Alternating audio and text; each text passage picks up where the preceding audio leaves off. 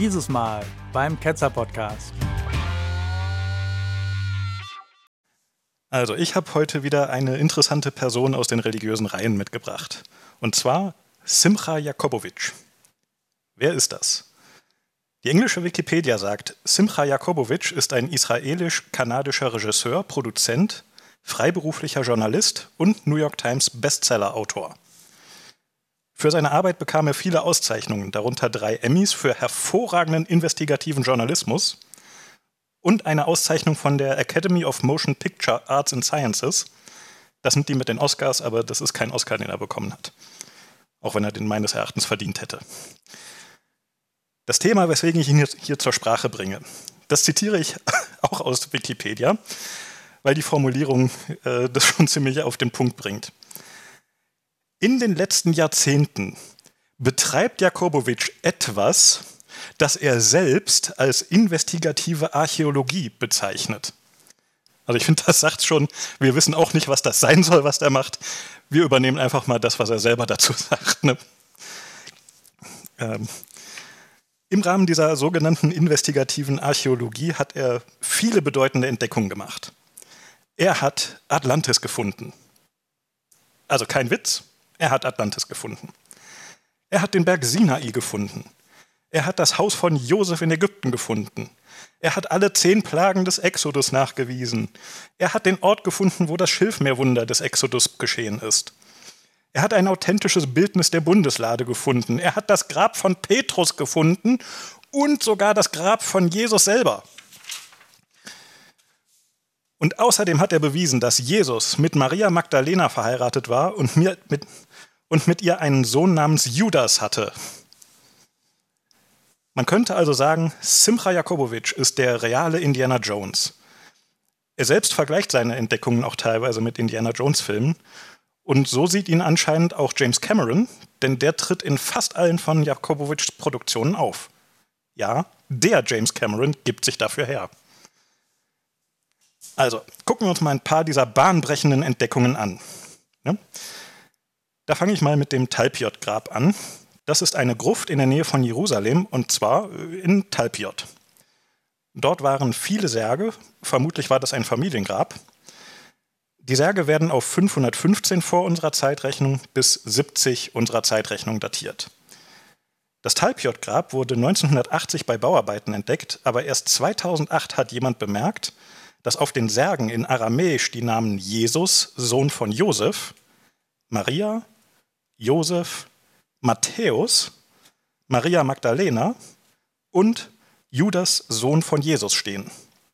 Also genauer gesagt stehen da Jeshua bar Jehosef, Marja, Jose, Matja, Jehuda bar Jeshua und auf Griechisch Maria Menu Mara, also angeblich jedenfalls. Simcha Jakobowitsch hat jetzt DNA-Proben von Gebeinen aus dem Sarg mit der Aufschrift Jeshua und aus dem Sarg mit der Aufschrift Maria Menumara genommen. Die DNA-Analyse ergab, dass die beiden nicht verwandt sind. Also wäre diese Maria doch nicht in Jesus Familiengrab gekommen, es sei denn, sie wäre mit einem von den anderen Beerdigten verheiratet gewesen. Und da Jehuda bar Jeshua, also Judas Sohn von Jesus, dort liegt, muss Jesus auch eine Frau gehabt haben. Daraus folgert Jakobowitsch dann, dass Jesus wahrscheinlich mit Maria Magdalena verheiratet gewesen ist und Judas deren gemeinsamer Sohn war. Was meint ihr? Ist diese Argumentation haltbar? Also erstmal klingt es komisch, dass da überhaupt diese Namen drauf standen. Du hast es ja so vorgetragen, als wäre das äh, erstaunlich, dass es bis jetzt keiner entdeckt hat, wenn es da drauf steht. Scheint mir auch jetzt nicht besonders plausibel. Denkst du denn, er hat das da selber drauf gekritzelt? Also wenn ich das hier anschaue, das Gekritzel auf diesen Bildern da, dann ist das nicht das, was ich auf einer Grabschrift drauf machen würde. Also die, das Geld von dem Steinmetz, das kriege ich zurück. Bin ich mir ziemlich sicher. Ähm, und ich würde erstmal fragen, was mir fehlt als Hintergrund, weil ich bin ja kein Experte. Wie viele Gräber werden denn so gefunden? Was, äh, wie ist so die Statistik? Was ist es? Gibt es eins von 100, eins von 1000? Ähm, und ist halt auch das alte Problem. Es sind, äh, ich meine, jeder sagt sofort, oh, da ist ein Jesus, dann muss das unser Jesus sein. Wer den jüdischen Krieg gelesen hat, weiß, dass da drei oder vier Jesus durch die Gegend gelaufen sind und auch Josef das geschrieben hat. Und wir nehmen nicht an, dass Josef, der den jüdischen Krieg geschrieben hat, derselbe Josef war, der angeblich der, äh, wie nennt man das, der Nichtvater von Jesus war. Ähm, ja, und wie bewertest du jetzt das? Jetzt haben wir dir ein paar Sachen angeboten. Wer hat, wer ist, hat richtig? Ne? Eins, zwei oder drei? Wer richtig hat, der äh, sagt vorbei oder wie heißt es da? Michael Schanze. ja, Christian lag auf jeden Fall gerade schon mal gut äh, mit der Vermutung, dass äh, mit der Frage, ja, wer hat das denn überhaupt da drauf geschrieben? Weil das ist eigentlich so das große Problem da dran. Ähm, nämlich, ähm, also erstmal, ähm, das Grab war nicht unberührt, als das äh, entdeckt wurde, sondern ähm, da lag unter einer 50 Zentimeter dicken Füllschicht äh, äh, lagen drei Schädel und das weist erstmal auf eine Störung der Grabesruhe in der Antike hin. Und äh, deshalb kann man nicht davon ausgehen, dass die Gebeine noch da, äh, dass die Gebeine noch die sind, die im Jahr 70 da drin lagen. Ja? Oder dass die Inschriften schon damals auf den Särgen waren. Ne, das kann halt irgendwann später gewesen sein. Äh, echte Archäologen halten das auch eher für Graffiti. Und ich finde auch nicht, dass die Inschriften. ja. Und ich finde auch nicht, dass die Inschriften so alt aussehen. Also dafür sind mir die Kanten zu scharf. Äh, und überhaupt, also diese Inschriften, ich habe euch ja jetzt gezeigt, wie, wie dieses äh, Isua Br Josp, äh, wie das aussieht. Ne? Und äh, das ist ja Kraut und Rüben. Also da, äh, das sieht für mich eher aus wie Transportschäden, ja, also irgendwelche Kratzer und Brüche, die äh, mal tiefer, mal äh, flacher sind, mal lang, mal kurz äh, und das einfach zufällig Ähnlichkeit mit Buchstaben hat, weil einfach halt auch die hebräischen Buchstaben auch ähm, ja halt relativ einfach ähm, zufällig zu treffen sind. Ne? Also ein, äh, ein, J und ein äh, Wav sind halt einfach nur äh, so vertikale Striche. Und äh, im Übrigen hat der DNA-Experte, den die da gezeigt haben, hinterher beklagt, dass er nur DNA-Proben genommen hat, die aber, nie die aber nie untersucht worden sind.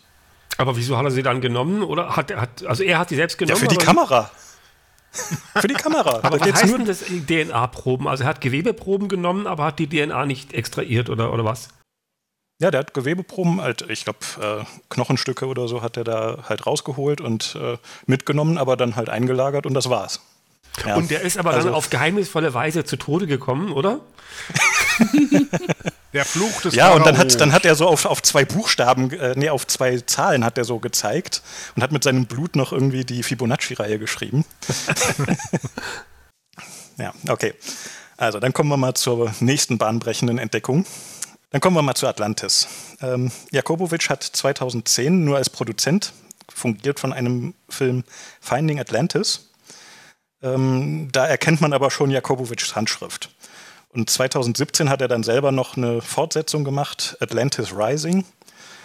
Und äh, ja, bevor wir jetzt darüber reden, erstmal, was weiß man denn aus wissenschaftlicher Sicht über Atlantis? Das ist nicht viel, ähm, weil zu Atlantis gibt es nur eine einzige Quelle, das ist Platon, der in zwei seiner Bücher, Timaios und Kritias, ähm, Atlantis erwähnt und die hat er beide so um 360 vor der Zeit geschrieben. Ähm, darin heißt es, dass Kritias Großvater von König Solon gehört hat, dass ein Priester in Ägypten ihm die Geschichte aus einer heiligen Schrift übersetzt hat. Also schon mal hören sagen hoch sechs, das ist schon mal keine gute Quellenlage. Ja?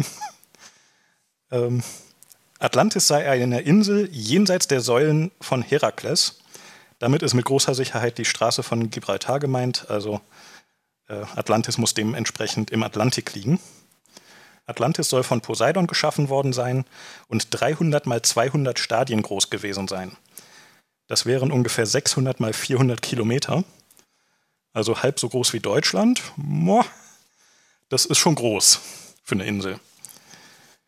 Atlantis soll eine runde Insel mit einer Akropolis und einem Poseidon-Tempel in der Mitte gewesen sein wo Stiere geopfert wurden. Es soll zwei ringförmige Kanäle gegeben haben, sodass Atlantis so eine Schalenform gehabt haben soll, wie man sie aus Indiana Jones and the Fate of Atlantis kennt. Außerdem soll es einen Kanal von außen nach innen gegeben haben. Atlantis soll reich an Edelmetallen gewesen sein, unter anderem an einem Metall namens Orichalkos, womit wohl Messing gemeint ist. Das riesige Atlantis soll das viel kleinere Athen angegriffen haben, aber von Athen besiegt worden sein. Und zwar deshalb, weil Atlanta Nachfahren von Poseidon waren, die sich aber äh, zu viel mit niederen Menschen gepaart haben und so ihre Göttlichkeit zu stark verwässert haben. Daraufhin soll es Erdbeben gegeben haben, bei denen die Insel um 9600 vor der Zeit in einer Nacht untergegangen sei. Wobei es Athen 9600 vor der Zeit noch gar nicht gab. So, dass es für eine bedeutende Gesellschaft nur eine einzige Quelle Platon gibt, ist schon mal sehr unplausibel. Die allermeisten Historiker meinen daher, dass Atlantis nur eine Allegorie ist, aber das hat man ja auch von Troja gesagt. Die allermeisten Historiker meinen daher, dass Atlantis nur eine Allegorie ist, äh, auf die Schlacht zwischen dem riesigen Persien und dem kleinen Sparta, die man aus dem Film 300 kennt. Oder auch eine allgemeine Warnung vor Überheblichkeit. Wenn Atlantis als realer Ort diskutiert wird, dann meistens als die minoische Kultur auf Kreta, die kulturell halt gut damit zusammenpassen würde. Alternativ wird noch der Vulkanausbruch der ringförmigen Insel Santorini diskutiert, äh, für diese, Thesen, äh, für diese These haben archäologische Untersuchungen aber keinerlei Beweise gefunden. Also wirklich, die haben da jahrelang gesucht, die haben nicht einen Beweis gefunden. Also ähm, Auswirkungen auf Kreta werden auch eher bezweifelt, weil Kreta recht hoch liegt und dadurch von einem Tsunami geschützt, vor einem Tsunami geschützt wäre. So, also soweit ist es äh, die, der Stand der Wissenschaft. Und jetzt gucken wir mal, was äh, Jakobowitsch damit macht. Also Jakobowitschs Team identifiziert Atlantis mit der ebenfalls verschwundenen spanischen Hafenstadt Tartessos. Ja, die soll auch Edelmetalle äh, gehandelt haben. Äh, Tartessos muss im Südwesten von Spanien gelegen haben, also jenseits der Straßen von Gibraltar, ähm, was auch Herodot über Tartessos schrieb, aber eben nicht im Meer. Jakobowitschs Team meint dann, dass Atlantis keine Insel im eigentlichen Sinne war, sondern in einer Bucht lag, die von einem Tsunami zerstört wurde und mit der Zeit versandet ist, sodass Atlantis jetzt unter dem Festland liegt. Ja? Und zwar in der Region Doniana, wo Tartessos halt tatsächlich vermutet wird. Äh, da gab es früher tatsächlich eine Bucht, die mit der Zeit versandet ist. Dort gab es auch eine Mine, was zum Handel mit Edelmetallen passt. Äh, laut Platon lag Atlantis gegenüber von Gadera. Das ist kein Fußballspieler, sondern äh, der frühere Name des heutigen Cadiz. Das ist da ganz in der Nähe von Doniana. Ähm, dann ein Punkt, den die gar nicht zur Sprache bringen, den habe ich anderweitig gefunden. Ähm, das ist auf Seite 12 von dem Buch Timaios von Platon.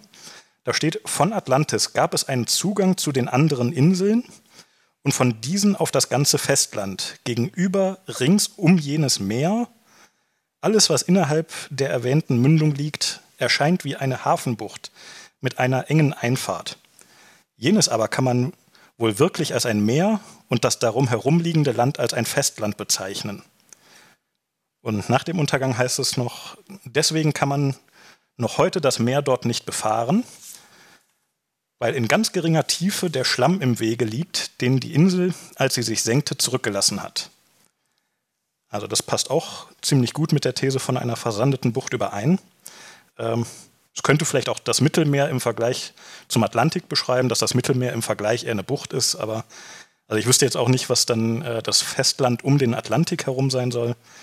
Ähm, ich habe auch noch die Interpretation gefunden, dass, dass das die griechischen Inseln der Ägäis beschreibt. Ne? Gut. Also soweit passt das ganz gut.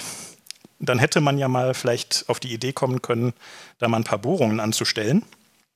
Aber dafür fehlte dann leider das Geld. Die machen dann nur irgendwie so komische Messungen von elektrischem Widerstand an der Oberfläche und meinen dann, dass die Ergebnisse sich damit decken, dass, das, dass da eine kreisförmige Struktur unter der Ober Oberfläche liegt. I don't know. Also ich habe das nicht verstanden. 400 bis 600 Kilometer? also ich weiß nicht, passt irgendwie nicht so ganz. Also die zeigen dann noch ein Satellitenbild, wo angeblich eine, ein kreisförmiger Schatten zu sehen sein soll. Das habe ich aber nicht wirklich erkennen können. Ähm, dann unternehmen die noch ein paar Tauchgänge in der Gegend, aber ja, die finden da jetzt nichts, was man nicht mit ein paar gesunkenen Schiffen erklären könnte. Ähm, und äh, ja, dann finden die in der Nähe noch einen Tempel, wo an der Wand drei Kreise abgebildet wurden. Drei Kreise! Das muss Atlantis darstellen. Hier müssen die Überlebenden hingeflüchtet sein. Und, und, ach hoppla, schau mal, da liegen zwei Götterfiguren auf dem Boden. Einfach so in der Gegend herum. Was für eine bedeutende archäologische Entdeckung.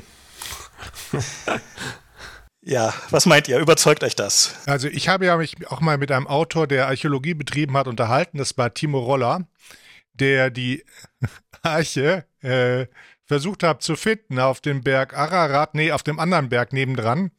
Ähm, und äh, der ist dort auch hingefahren und hat geguckt. Und das erinnert mich sehr stark daran, nur dass James Cameron bei ihm nicht dabei war. Und er macht, hat ein Buch drüber geschrieben und macht immer noch Vorträge darüber. Und das ist genau das, dasselbe Spirit, den ich hier sehe. Diese, diese, soll man sagen, diese Handy-Selfie-Archäologie, wo man hingeht und hofft, dass man Sachen, die drei bis 4.000 Jahre vor, vor, vergangen sind, dann sofort sieht, ah, drei Kreise, da ist es, da muss, da muss der Yeti, muss da seine, muss er abgeklatscht haben, als er von, äh, von Atlantis zum Bigfoot gerannt ist und von, als er von der Arche runtergestürmt ist. Das ist, äh, hat so diesen Spirit. Wie viel, hat er Wissenschaftler dabei gehabt? Ja, der hat da auch Wissenschaftler dabei. Oh, ja. was haben die so gemacht? Die sind, also die halten sich da doch eher bedeckt, wenn, wenn er da wieder loslegt und äh, die werden dann relativ schweigsam und äh so wie in Wissenschaften in der Nähe von Elon Musk wahrscheinlich. ich denke mal, der, der, der besondere Witz an Atlantis ist ja nicht, dass irgendjemand gesagt hat, da ist ein Land untergegangen und deswegen äh, ist es super interessant, das zu finden. Sondern das, was Atlantis so besonders macht, ist der, dieser, dieser okkulte religiöse Buhai, der darum gemacht worden ist. Und dass da eine untergegangene Kultur ist und da eine Projektion stattfindet auf alles, was dort war. Dass, wenn wir Atlantis wiederfinden würden, dann würde die Menschheit wieder im Glück leben und so weiter. Da gibt es einen ganz großen esoterischen äh, Kult, der um dieses Atlantis gemacht worden ist. Der wurde aufgeblasen dass irgendwo irgendwelche Länder mal untergegangen sind. Es gibt in der Nordsee gibt es eine große Insel, auf die war bewohnt seit der Steinzeit, die ist weg. Ja, kümmert sich kein Schwein drum. Könnte Atlantis sein, ne? Aber wenn es nicht Atlantis ist, dann kümmert es kein Schwein. Und das ist genau das, das Punkt, dass man sagt, wir brauchen, Menschen brauchen eine Geschichte, eine Story. Und wenn irgendwas untergeht und Leute sind tot, dann interessiert das kein Schwein. Aber wenn es Atlantis war, uh, dann ist es toll. Dann kommt James Cameron und drei Wissenschaftler. Stell dir die Enttäuschung vor, wenn sie es wirklich finden und dann stellen sie fest, die hatten noch nicht mal einen Apple Store. Ne? Gut, dann weiß man auch, warum sie runtergegangen sind. Ne? Das ist natürlich dann schon klar. Ne? Ja, wahrscheinlich hatten die nur Linux. Ich dachte immer, Atlantis ist ähm, sagenumwoben, nicht wegen der Religion, sondern irgendwie wegen, wegen Reichtum oder weil es eine ganz besonders prächtige Stadt war und allen, allen voraus oder irgendwie so auf die Art. Ja, so als ganz idealer Inselstaat, so das Beste vom Besten. Wenn man sich mal anschaut, die Geografie von Herodot, ich habe das mir mal angeschaut für, für, für Germanien, was der da geschrieben hat hier dann ist es im Süden noch ganz richtig. Aber im Norden hat er zum Beispiel fabuliert, dass es eine Verbindung gäbe von der Nordsee ans äh, äh, einmal in, ich glaube, ähm, dass einmal, wo der Ural ist, da so eine Landzunge einmal außen rum geht. Und dann hat er irgendwelche Länder und, und Städte da vorbei fabuliert, die gibt es gar nicht. Und dass, dass er quasi bei den Sachen, wo er quasi versucht hat, Sachen zu beschreiben, die da sind, hat er einen riesen Fehler gemacht. Und je, je weiter es weg ist, desto größer ist die Fehlerquote. Und das war halt das Weltbild damals. Das, ab einer bestimmten Entfernung war es nur noch Hörensagen. Und Atlantis ist halt auch schon hinter dieser Schranke. Genauso ist es halt ähm, woanders. Und Plato ist jetzt nun nicht so die, die, die äh, vertrauenswürdigste Gestalt, wenn es um solche geografischen Sachen geht. Äh, wir hatten, äh, ich hatten wir mal das Buchbesprechung gehabt über Bullshit. Äh, und da haben die, was die an geografischen Bullshit da quasi zum Beispiel in, in Sahara gefunden haben, was bis ins 18. Jahr und 19. Jahrhundert auf Karten verzeichnet worden war, das ist, das zeigt, dass äh, so, so falsche geografische Fakten bis heute durchgehen und die noch gar nicht mal so alt sein müssten, damit die in den Karten verzeichnet werden. Und und deswegen die Vorstellung, dass da irgendjemand, der mal was gehört hat, dann runterschreibt, dass man das irgendwie finden könnte und dann sagen könnte, das muss das sein, das ist, ist so, so Hanebüchen, dass man sich das gar nicht äh, vorstellen kann. Das muss man auf die Realität runterziehen und sagt, sag mal, vergesst das mit Atlantis, gibt, nennt das nicht Atlantis. Das ist irgendwas anderes. Das könnte super interessant sein, aber nicht, wenn ihr das versucht, da in den Atlantis-Stempel oben drauf zu hauen. Atlantis klingt für mich wie so eine Top 40 Schlager-Coverband aus dem Schlagerparadies Dormagen. Hoffentlich werde ich die nie treffen. ja, ähm, Nichts gegen Dormagen. Äh, Victor, du hast doch äh, bestimmt äh, schon äh, dir überlegt, was da jetzt stimmen könnte oder, oder nicht. Kannst du uns das mal verklickern? Wo hat sich der gute Herr Cevapcici geirrt? Also das größte Problem an dieser These ist, äh, dass es Tartessos im vierten Jahrhundert vor der Zeit noch gegeben hat und hat noch Handel getrieben. Und äh, das war zu der Zeit, als Platon schon lebte. Und äh, damit schrumpft das Fenster jetzt sehr zusammen. Also Tartessos kann es jetzt überhaupt nur noch sein, wenn der Untergang zwischen 400 und 360 vor der Zeit passiert wäre. Äh, sonst hätte Platon nämlich über einen Untergang geschrieben, der noch gar nicht passiert war. König Solon, einer der ganzen Leute auf dieser, in dieser Hörensagenkette, äh, der ist aber schon 560 vor der Zeit gestorben. Äh, damit ist zumindest die Herkunft der Geschichte über diese Zwischenstation auf jeden Fall raus. Äh, falls Atlantis Tartessos sein soll. Ähm, von Tartessos äh, ist auch diese ungewöhnliche Ringform nicht überliefert und auch nicht von Tarschisch oder Tarsis.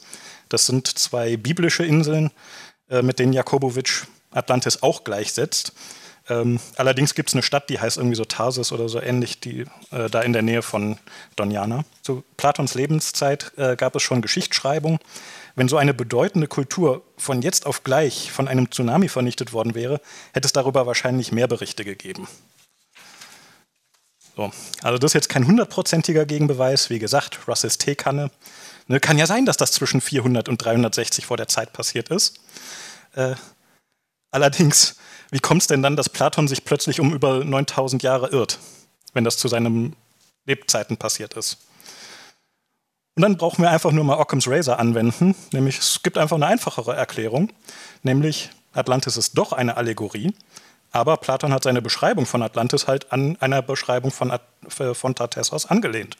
Aber wie gesagt, kein hundertprozentiger Gegenbeweis, aber damit äh, arbeitet Jakobowitsch halt auch äh, immer mit diesem, mit diesem, ja, es könnte ja vielleicht doch sein. So, dann kommen wir mal zu Exodus Decoded. Da führt Jakobowitsch den Zuschauer nach Awaris im östlichen Nildelta, im Land Goshen, worüber wir ja auch im Segment Ketzodus gesprochen haben. Da lag tatsächlich die Stadt Piramesse, also die Stadt Ramses, die die Hyksos eingenommen hatten. Also, soweit gehe ich mit. Das ist ein wichtiger Ort für die Thematik, äh, weil das höchstwahrscheinlich der Ort ist, der im Exodus äh, beschrieben wird. Also lass uns mal kurz äh, die, die gedankliche Schublade aufmachen. Also die Juden hat es irgendwie äh, da nach Ägypten äh, verschleppt und mussten dann dort ähm, Ziegelsteine aus Schlamm, aus Nilschlamm herstellen für den Pharao und das fanden die aber zu langweilig und sind dann wieder abgehauen. Das ist der Exodus. Und ähm, Arbeitsverweigerung, ja. Genau. Und äh, vorneweg Moses und jetzt sind die da halt so rumgelaufen, ja, und, äh, und wie, was, was, was jetzt, was? Du willst jetzt praktisch beweisen, dass es diesen Exodus gegeben hat oder dass es eine bestimmte Stadt gegeben hat auf dem Weg oder was ist dein. Ja, also über das Thema haben wir ja bei äh, Ketzodus schon ausgiebig gesprochen, deswegen will ich da jetzt nicht zu tief drauf eingehen. Aber. Ähm, also, was willst du beweisen äh, oder nicht beweisen? Oder was will er beweisen?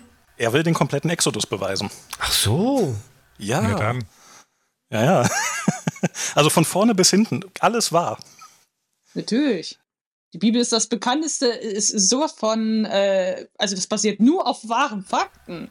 Ja, aber der Exodus hat ja 40 Jahre gedauert und es ist jetzt so, ich bin mit dem Auto hier und habe nur noch TÜV bis Dezember. Äh, kriegst du das denn in der Zeit hin? Oder? Ich wollte das jetzt nicht in Echtzeit durchgehen. Ach so. Jörn, du hast ein Auto? Habe ich nur so erzählt aus Gag. Das hätte ich nicht von dir erwartet. So, also, ähm, ja, da, also wie gesagt, da hatten wir äh, im Ketzodus schon drüber gesprochen, dass die Stadt Awaris im östlichen Nildelta halt äh, so perfekt passt zu den Beschreibungen aus dem Exodus, dass man da schon annehmen kann, dass das äh, der Ort ist, der da benannt wird. Ähm, äh, die Stadt wurde damals von den Hyksos eingenommen. Ähm, ja, also das, äh, soweit gehe ich da auf jeden Fall mit, dass das äh, eine wichtige Stadt ist für die Thematik. Und ähm, ja, dann findet er jetzt alle möglichen Beweise wieder, dass das alles wahr ist. Ähm, zum Beispiel findet er in Awaris ein, ein, eine Reihe von Häusern, sogenannte Three-Room-Houses. Und dann äh, zeigt er aber auch noch ein Four-Room-Haus. Ja, ein größeres Haus als die anderen. Das muss Josefs Haus gewesen sein, weil Josef war ja ein hoher Beamter und hätte deshalb ein größeres Haus gekriegt als die anderen. Ja? Also anscheinend hat es dort niemals einen anderen hohen Beamten gegeben. das, ist, äh, das ist halt auch wieder so ein Fehler, den Jakobowitsch ständig macht. Das ist so eine umgedrehte Implikation. Ne? Wenn Indizien einer These widersprechen, ist die These falsch. Das heißt nicht, dass eine These wahr ist, wenn man Indizien findet, die mit der These zusammenpassen. Vor allem dann nicht, wenn man sich wie Jakobowitsch herauspickt, welche Indizien man anerkennt und welche man ignoriert und unter den Teppich kehrt. Aber es gibt ja noch weitere Beweise. Ne? Da gibt es eine Figur, die mit zwei Farben bemalt wurde. Das ist ein bunter Rock. Josef hatte doch einen bunten Rock. Der, der wurde ihm allerdings abgenommen, bevor er nach Ägypten kam. Das ist Genesis 37, 23. Aber der ultimative Beweis, das muss Josefs Haus gewesen sein. Denn, und jetzt haltet euch fest, that's gonna blow your mind, der Innenhof hatte zwölf Säulen und Josef hatte zwölf Geschwister. Damit ist die Sache doch klar, oder? Was meint ihr? Das Jahr hatte zwölf Monate, das gehört auch zu Josef.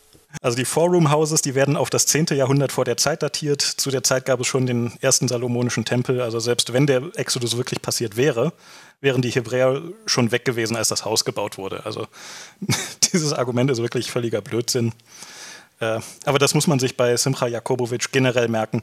Der schert sich einen feuchten Dreck um Datierung bei fast allem, was ich gefact-checkt habe, haben die Datierungen nicht gepasst. Und wenn der mal Probleme mit Datierungen anerkennt, ja, dann sind die Datierungen halt falsch. ja? Tausende Datierungen, alle falsch. Hauptsache, die Bibel sagt 100% die Wahrheit. Natürlich. Ähm, die zehn Plagen führt Jakobowitsch auf die minoische Eruption der äh, Insel Santorini im Jahr äh, 1650 vor der Zeit zurück. Äh, dazu habe ich im Segment Ketsudos auch schon genug erzählt, deswegen lasse ich es hier. Ich will nur darauf hinweisen, dass Jakobowitsch in dem äh, Teil sehr oft die Wörter vielleicht und könnte gebraucht. Ja, durch die minoische Eruption könnten unterirdische Gase ausgetreten sein. Und vielleicht haben die Ägypter, ja, ja, ja, weil das beweist nichts. Das ist keine Wissenschaft. Das ist der Versuch, Archäologie so zu verbiegen, dass sein bevorzugtes Märchenbuch da hineinpasst. Ja. Und dass die Hyksos keine Sklaven, sondern feindliche Besatzer waren, die nicht freigelassen, sondern vertrieben wurden, vergisst Jakobowitsch auch ganz geschickt. Ja. Und dann macht er sich auf die Suche nach dem Ort des Schilfmeerwunders. Wenn er mich gefragt hätte, hätte ich ihm ja sagen können, dass, dass das eine Geschichte aus der kanaanitischen Mythologie ist, die vermutlich astronomische Abläufe, nämlich das Frühlingsäquinoktium, beschreibt. Und was war doch gleich das Frühlingsäquinoktium? Was ist das? Äh, das ist, wenn die Sonne ähm, die, äh, die Ekliptik überschreitet. Was die Ekliptik? Egal. Auf jeden Fall, ähm, das, ist so, das ist so die Mitte zwischen äh, äh, Wintersonnenwende und Sommersonnenwende. Okay. Mhm. Erst Frühlingsfest, Ostern und so weiter. Mhm, genau, genau. Das passiert ziemlich exakt zu Ostern. Äh, so, aber Jakobowitsch ähm, präsentiert dann eine ägyptische Stele die das Schilfmeerwunder aus ägyptischer Perspektive bestätigt. Sowas würde als archäologischer Beweis durchgehen. Aber was auf dieser El-Arish-Stele zu sehen ist, sind drei Wellen und zwei Schwerter.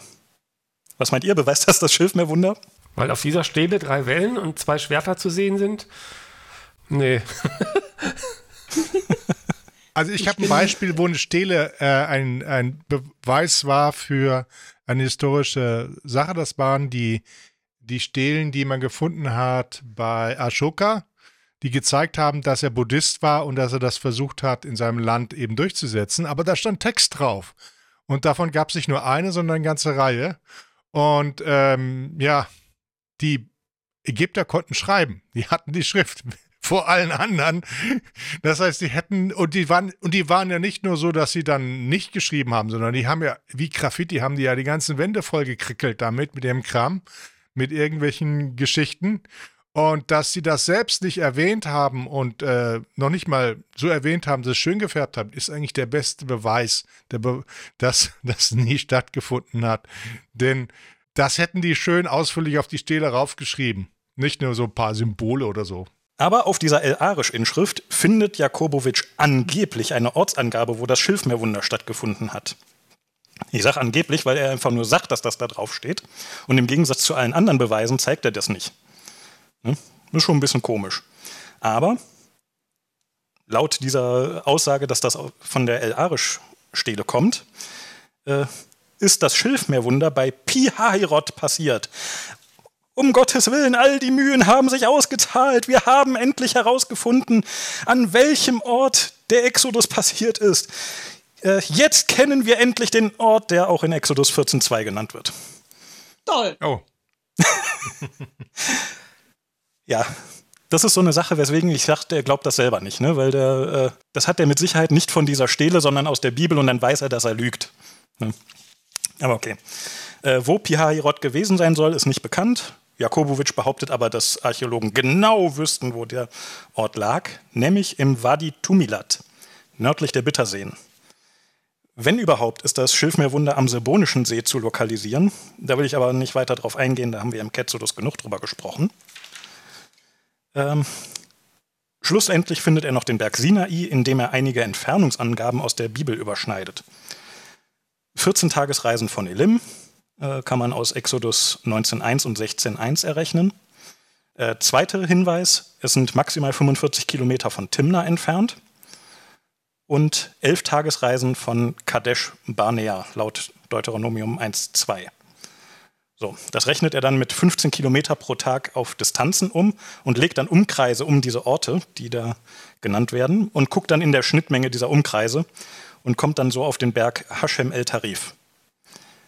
Was meint ihr, ist diese Argumentation verfügbar? Hashem el Tarif, ist das der Sinai?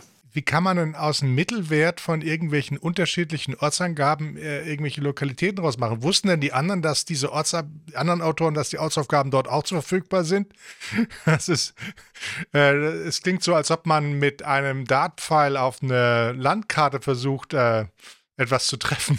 Der Berg Sinai ist ja deswegen von Interesse, weil es der Berg ist, wo diese Szene stattfand mit, jo, mit, äh, mit Moses, äh, wo er ähm, diesen brennenden Dornbusch sieht, der nicht, der nicht verbrennt in der Flamme und wo dann also äh, äh Gott sagt, ich bin, der ich bin und, und wo er dann auch die Steintafeln äh, erhält und so weiter. Ne? Deswegen ist dieser Berg interessant und man denkt sich jetzt, okay, da wo ähm, der Jahwe-Kult sich konzentriert hat, irgendwo da muss auch dieser Berg gewesen sein. Also man wird jetzt irgendwie nicht denken, dass er irgendwie in Australien ist oder in China oder sowas, ne? Oder auf dem Nordpol.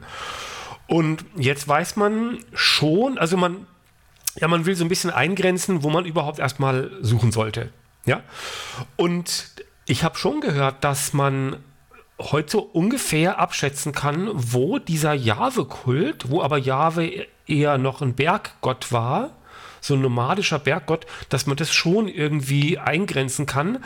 Und dann wird aber auch dann immer gleich gesagt, ja, und dann ist er aber da nicht geblieben oder ist diese Verehrung da nicht geblieben, sondern das hat so Stück für Stück ging das dann irgendwie nach Norden oder sonst wohin und ist dann da irgendwo in die Gegend von Israel dann irgendwie reingeschwappt oder irgendwo in Ägypten oder irgendwie so. Also das ist schon seriös, dass man sich überlegt, wo, wo war da so ein bisschen Aktivität dieser Verehrung.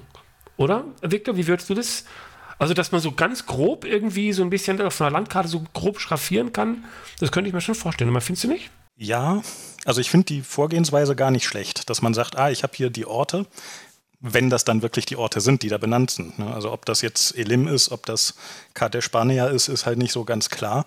Ähm, aber die sagen halt doch, doch, das ist 100% sicher so. Ne? Und ja, also wie gesagt, wenn man jetzt Orte hat und dann irgendwie so und so viel Tagesreisen, dann finde ich es jetzt ja zumindest vertretbar, dass man sagt, ja, so irgendwie, was weiß ich, so 10 bis 20 Kilometer pro Tag schafft man vielleicht, dann muss das ungefähr so und so weit sein. Ist dann natürlich relativ grob gerechnet. Ne?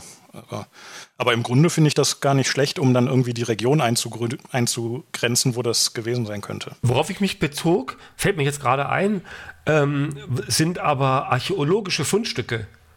Ne, wo man irgendwelche Figuren oder kleine Tassen mit äh, Markierungen drauf und so gefunden hat, so ein Zeugs. Äh, aber hier ähm, bezieht er sich ja auf Schrift, also auf die Bibel. Und dass gerade dieses Alte Testament und gerade so diese Exodus- und Eroberungs- und Staatsgründungsgeschichten und so weiter, ähm, diese Volkslegenden, ne, dass das gelogen ist, von vorne bis hinten gelogen, das wissen wir ja auch. Und deswegen finde ich es komisch, dass er jetzt da schriftliche Beweise, du hast die Verse genannt, 19.1, 16.1, Deuteronomium, also 5. Moses äh, 1 und 2 und so weiter. Das finde ich komisch, weil er müsste doch wissen, dass das alles gelogen ist, beweisbar gelogen. Ja, ich meine, diese äh, Entfernungsangaben, die stehen da auch wirklich. Der zweite Hinweis war ja 45 Kilometer von Timna. Äh, das ist völlig abenteuerlich äh, argumentiert. Äh, ja, da geht es dann irgendwie darum, ja, hier, äh, da ist ja Moses irgendwie mit den Schafen von seinem Schwiegervater unterwegs und dann hätte der ja wahrscheinlich nicht äh, mehr als zwei Tagesreisen oder drei Tagesreisen gemacht und äh, also das ist weit entfernt von irgendetwas Haltbarem. Aber wie gesagt, so kommt er auf jeden Fall auf den Berg Hashem El Tarif. Und da will ich jetzt eigentlich zu meinem Todesstoß ansetzen, sage ich mal. Also äh, an dem Beispiel will ich mal einen rhetorischen Trick entlarven, den ich sehr häufig bei Jakobowitsch beobachtet habe. Also, er meint jetzt, der Hashem El Tarif könnte der Berg Sinai sein, ja? Also wir, nur mal für Spaß, nehmen wir mal an, das ist eine plausible These. Ja? Dann überlegt er, woran könnte man jetzt erkennen, dass das wirklich der Sinai ist? Ja? Dann stellt er Vorhersagen auf. Wenn das wirklich der Sinai ist, dann müsste es da ein Plateau geben, von dem aus Moses zu den Hebräern gesprochen hat. Und da müsste es eine Wasserquelle geben, wo Moses das Wasser aus dem Felsen geschlagen hat.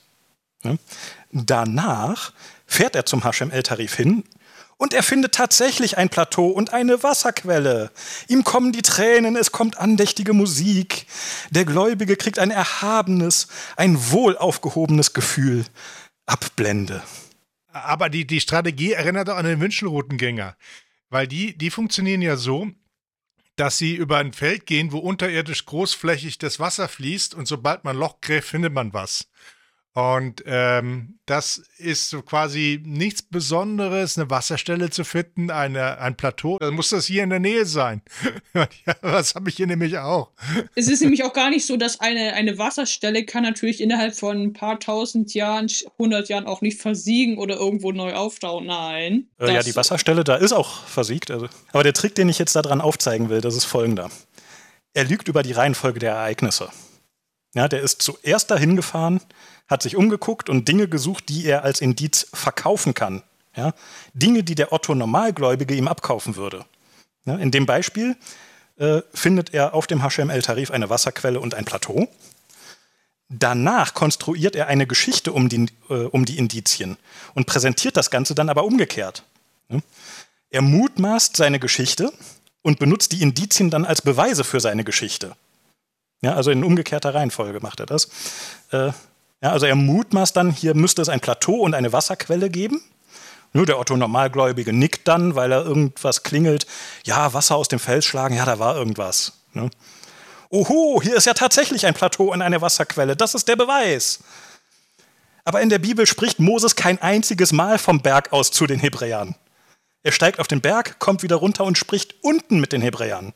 Und Moses schlägt auch nicht auf dem Sinai Wasser aus dem Fels, sondern auf dem Weg zum Sinai und später nochmal auf dem Weg weg vom Sinai.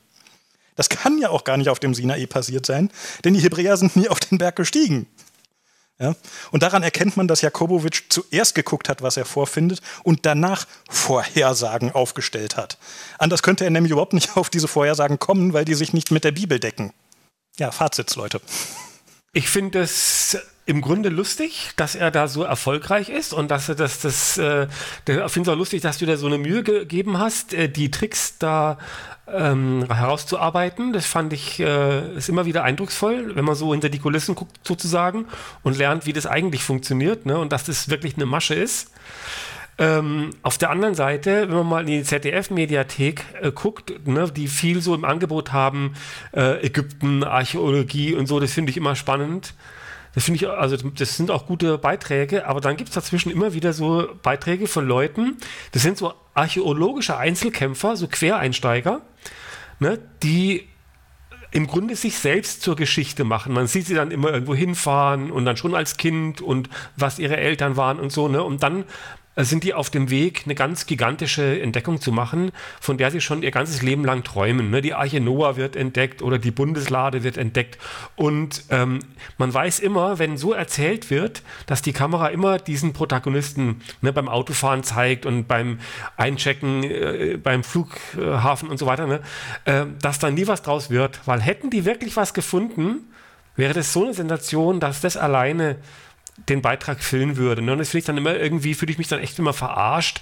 Und äh, ich kann damit umgehen, aber viele glauben ja dann wirklich, dass da wirklich was dran ist, auch wenn man es jetzt nicht direkt beweisen kann, aber was willst du erwarten nach so einer langen Zeit, ne? Aber das, das reicht ihnen dann schon.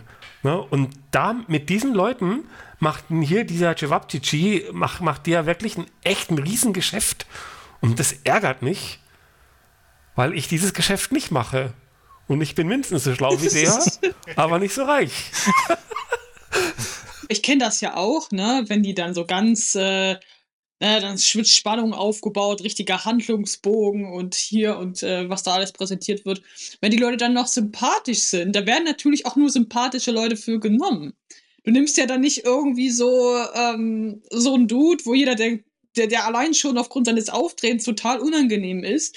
Und das ist leider der so eine. ist auch, ist auch ziemlich ein sympathischer Typ. Also der kommt immer so lustig rüber. Die Leute glauben das lieber, wenn du, wenn du sympathisch rüberkommst. Das ist leider tatsächlich eine menschliche Eigenschaft. Auch die Menge der Entdeckungen. Es wäre ja also ein irrsinniges äh, Achievement, also ein Lebens, Lebenswerk ne, für, für einen Menschen, wenn der jetzt äh, Atlantis wiederfinden würde. Ne? Und sei es nur so, dass man sagen kann, ja, stimmt, ist die beste Theorie bis jetzt. Ne? Aber da geht es ja erst los, dann geht es Exodus und Sinai und das und das und Jesus hat er noch gefunden und das Haus von Josef und so weiter. Ne? Also, dass man da dann nicht irgendwie stutzig wird, sagt, guck mal, jetzt hat der schon wieder mal so ein Ding. Ne? Was denn noch? Ich fand es sicherlich interessant, dass äh, sowas existiert. Es ging äh, nicht in meinen Horizont, aber dieser Querverweis auf diese populärwissenschaftlichen Sendungen, das erinnert mich irgendwie, das ist so ein Spektrum von Lesch bis, wie heißt er, ja, Cevapcici, ne? Das ist, ähm, das zeigt irgendwie, es muss natürlich eingedampft und verdummt werden für das Publikum, aber irgendwo ist dann dieses Eindampfen, dann wird es immer mehr, mehr zu Brei und immer mehr, mehr Lüge kommt zum Vorschein. Also das ist ja so, dass wenn du populärwissenschaftlich machst, ist du, du gehst ja schon auf den Weg und, und, und machst es dann einfacher, wenn du Quantenphysik erklärst zum Beispiel oder wie das funktioniert. Das kannst du, oder wie Evolution funktioniert. Da wird, das sind auch so komplizierte Mechanismen, die man, die man irgendwie vereinfachen muss. Aber dann macht man es mal einfacher und einfacher und einfacher. Und, äh, und dann am Schluss kommt dann immer mehr, mehr Lüge rein. Und ich sehe das als Spektrum, dass man nicht sagen kann, ha, das ist Wissenschaft und das ist nicht Wissenschaft, sondern ich sehe das als in diesem Medien sehe ich das als ganz extremen Fall, wo man dieses Medium der populärwissenschaftlichen Sendung für Sensationalismus neben, nimmt und die Leute verarscht, von vorne bis hinten und die anlügt. Ne, weil die, das gar nicht mehr darum geht, das zu machen, sondern das halt so aussieht wie, wie Wissenschaft und dann halt hinterher noch eine Message-Art Religionsverkaufen. Wenn wir jetzt mal unser Lieblingsautoren Lesch nimmt, ne, der will auch Religion verkaufen, ne? Äh, aber der verarschte nur sozusagen bei 20 oder 10 Prozent seiner Sendungen. Und bei, bei 80 bis 90 Prozent versucht das dann noch richtig rüberzubringen. Und das ist insofern ein Thema, mit dem wir uns sehr auseinandersetzen in der Sendung. Aber die Sendung vom Lash, alles über UFOs, die, die war wahr, das weiß ich. Das, das kann nicht gelogen sein. ja, also mein Fazit: Simra Jakobovic sammelt irgendwelche Indizien konstruiert er Geschichten drum und verkauft sie als Fakten.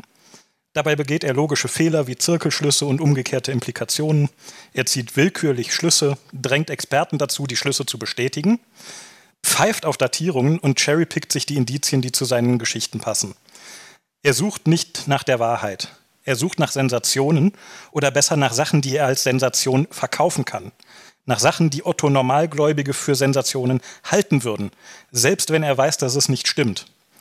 Und wenn er nicht mal das findet, dann erfindet er irgendwas, wie die Behauptung, dass es laut Platon einen Hafen vor Atlantis gegeben hätte. Habe ich geprüft, steht da nicht. Jakobowitsch ist nicht der Indiana Jones der Religion, er ist der Alex Jones der Religion. Seine, in Seine investigative Archäologie ist keine Archäologie, das ist Verarchäologie. Liebe Zuhörerinnen und Zuhörer, wir haben diesen Podcast wieder in mehrere Segmente aufgeteilt. Schaltet deshalb auch beim nächsten Mal wieder ein, wenn es heißt Cat 220 Gottlose Gedanken zum Leben.